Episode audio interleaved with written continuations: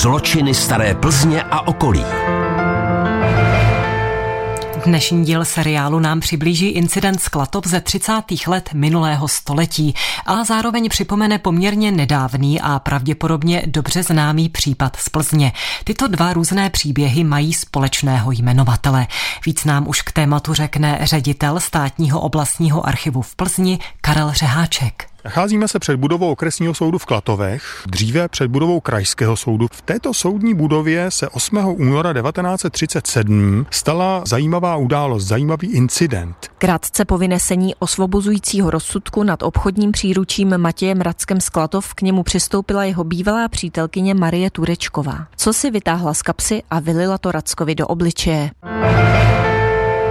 Ukázalo se, že tím, co vylila Rackovi do obličeje a ten se s bolestným výkřikem chytil za hlavu, byla kyselina sírová. Byl to takzvaný vitriol, který Turečková měla v držení už delší dobu. Údajně jí ho daroval tehdy jistý klempíř na čištění plechů. No a po vynesení rozsudku ji vůči Rackovi použila. Z jakého důvodu to provedla? Ten soud tehdy řešil případ milostného vztahu mezi Turečkovou a Rackem a řešil údajně i to, že Racek Turečkové sliboval manželství. Jenže nakonec Racek z manželského slibu vycouval, Turečkovou si nevzal, no a zhrzená Turečková se mu za to chtěla pomstít. Poté, co mu vylila do obličeje obsah té lahve s vitriolem, tak odevzdaně prohlásila, tomu už neudělám nic a nechala se zatknout. Racek měl štěstí. Ukázalo se, že jeho zranění nebyla vážná. Po ošetření v Klatovské nemocnici byl převezen do nemocnice v Plzni, kde mu zachránili i nejvíce postižené oko, takže jeho stav mohl být při soudním líčení posouzen jako lehký a bez trvalých následků. I proto také Turečková vyvázla s relativně nízkým trestem a krajský soud v Klatovech ji v dubnu 1937 odsoudil na tři měsíce nepodmíněně, které si Turečková odseděla. Říká ředitel státního oblastního archivu v Plzni Karel Řeháček. V roku 1937 se odehrál tento případ v Klatovech. Něco velice podobného se stalo v poměrně nedávné době v Plzni. 18. listopadu roku 2013 došlo k napadení tady v nás v Plzni v ulici pod vrchem. Uvádí vrchní komisař odboru obecné kriminality na krajském ředitelství policie plzeňského kraje František Miller. Tam mladá dívka nastupovala do svého automobilu, otočila se k sedadlu spolujezdce a v ten okamžik přistoupil k vozidlu neznámý pachatel, otevřel dveře a ta poškozená byla překvapená samozřejmě, takže se otočila a ten neznámý neznámý útočník jí, když to tak řeknu, chrstl nějakou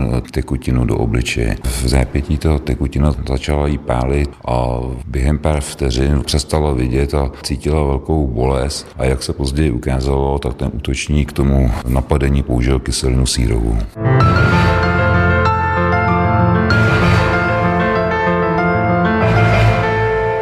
V roce 1937 tento incident měl přímé svědky, stalo se to v budově soudu a pachatelka byla i rovnou zadržena, ale v tomto případě to bylo poněkud složitější. Na tom místě činu, tak jsme tam samozřejmě zajišťovali veškeré stopy, zjišťovali jsme případné svědky. Ten samotný útok na tu poškozenou prakticky nikdo neviděl, ale v okolí toho místa činu se vyskytovalo několik osob, ty osoby potom poskytovaly té poškozené vlastně první pomoc a o těch lidí, o těch svědků svědků jsme se dozvěděli nějaký popis toho pachatele. Když se ty stopy všechny vyhodnotily, tak to jednoznačně směřovalo vůči bývalému příteli. Zranění napadené mladé ženy byla mnohem vážnější než v případě Matěje Racka Sklatov. Následky útoku tou kyselinou byly naprosto příšerný. Pachatel byl krajským soudem u nás v Plzni odsouzen k trestu odnětí ve výši 23 let. A dějí se tyto případy s kyselinou nějak často a jen nejsou medializovány a nebo jde skutečně o ojedinělé případy? V České republice bylo zaznamenáno sice několik útoků, ale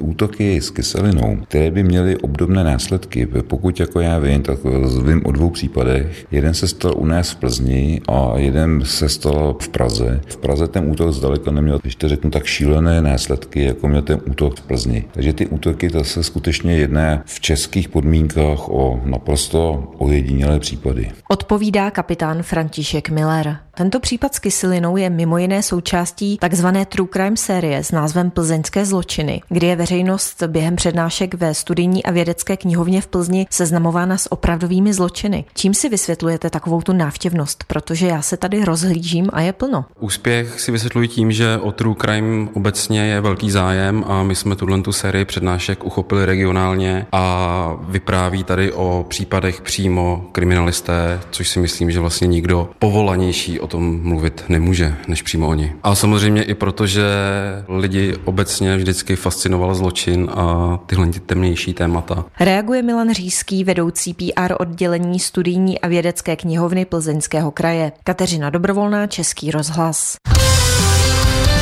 Český rozhlas Plzeň, rádio vašeho kraje.